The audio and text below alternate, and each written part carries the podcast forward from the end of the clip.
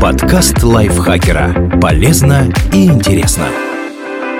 Всем привет! Вы слушаете подкаст лайфхакера. Короткие лекции о продуктивности, мотивации, отношениях, здоровье, в общем, обо всем, что сделает вашу жизнь легче и проще. Меня зовут Ирина Рогава, и сегодня я расскажу вам про 33 откровения о сексе.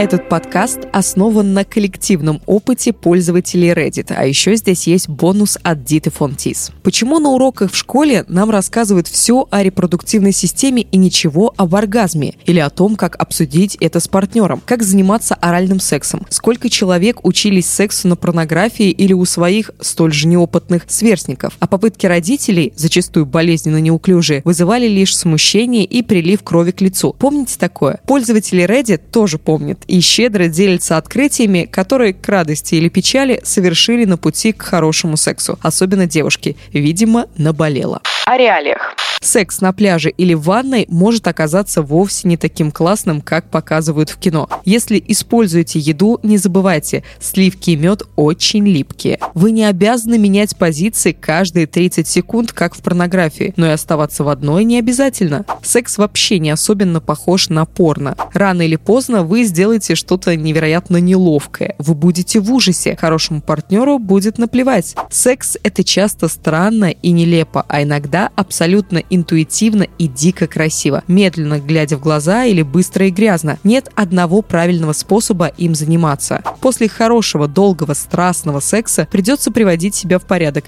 и нет быстрого элегантного способа это сделать. О женщинах. В среднем при мастурбации мужчина испытывает оргазм за 2-4 минуты. Женщинам нужно примерно в 2-3 раза больше времени, в зависимости от анатомических особенностей, состояния сознания и метода стимуляции. Многих женщин dirty talk – словесное описание фантазии и намерений партнера во время секса. Некоторые исследователи считают, что это объясняет относительную непопулярность мейнстрим-порнографии среди женщин в противовес литературной эротике. Впрочем, многим мужчинам dirty talk тоже очень нравится. Почему многие женщины симулируют оргазм? Потому что многие мужчины симулируют прелюдию. Есть женщины, 50-70% по разным подсчетам, которые не могут кончить только от вагинального секса. Нужна прямая стимуляция клитора. Об этом стоит говорить, и этого не нужно стесняться. Ученые пытались, но не нашли другого смысла в этой части женской анатомии клитор существует именно для удовольствия. Секс-игрушки придумали не только для мастурбации.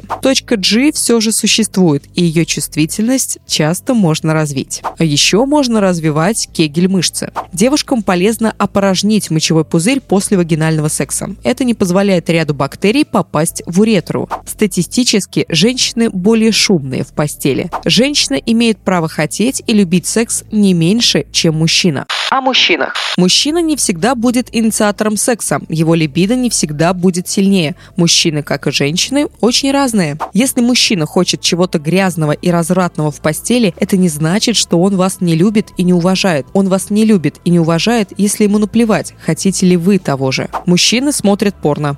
Точка. Если вас это смущает, почему? Просто примите как факт. Или тоже посмотрите. Можно вместе с ним. Во время минета девушки часто не оказывают должного внимания мошонке партнера. А зря. Для хорошего минета не обязательно, а порой невозможно, заглатывать член целиком. В любом случае, самая чувствительная его часть – головка.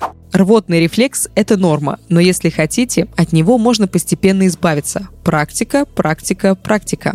Девушка-бревно не миф. Большинство мужчин предпочтут, если вы тоже будете проявлять активность в постели. Многие мужчины любят доминировать, но не все. Не вешайте ярлыков, сами же знаете, как это неприятно. Лучше спросите. У мужчин часто очень чувствительная кожа головы, той, которая на плечах. Проведите ноготками сзади по шее, запустите руки в волосы. Ему понравится. О правильном отношении. Количество сексуальных партнеров, много их или мало, не имеет отношения к вашей ценности как человека. Дита фон Тис напоминает, что красота многогранна, и всегда найдутся люди, может весь мир, может один человек, который предпочтут вас всем остальным. Иногда вам будет совершенно не хотеться секса. Это не делает вас импотентом или фригидной. Некоторым людям людям вообще не хочется секса. Никогда. Это можно не понимать, с этим можно не соглашаться, но асексуальность действительно существует. Самый потрясающий секс с тем, кого любишь. Но любовь сама по себе не гарантирует классного секса. Никто, то есть вообще никто не рождается богом секса. Это навык, ему надо учиться и полностью или частично переучиваться с каждым новым партнером. Пробуйте, любите друг друга, учитесь доставлять и испытывать удовольствие. И никогда ничего не стесняйтесь.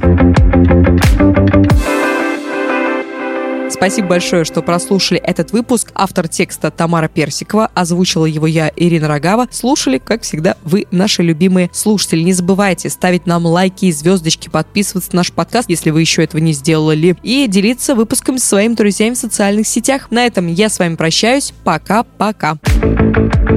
Подкаст лайфхакера. Полезно и интересно.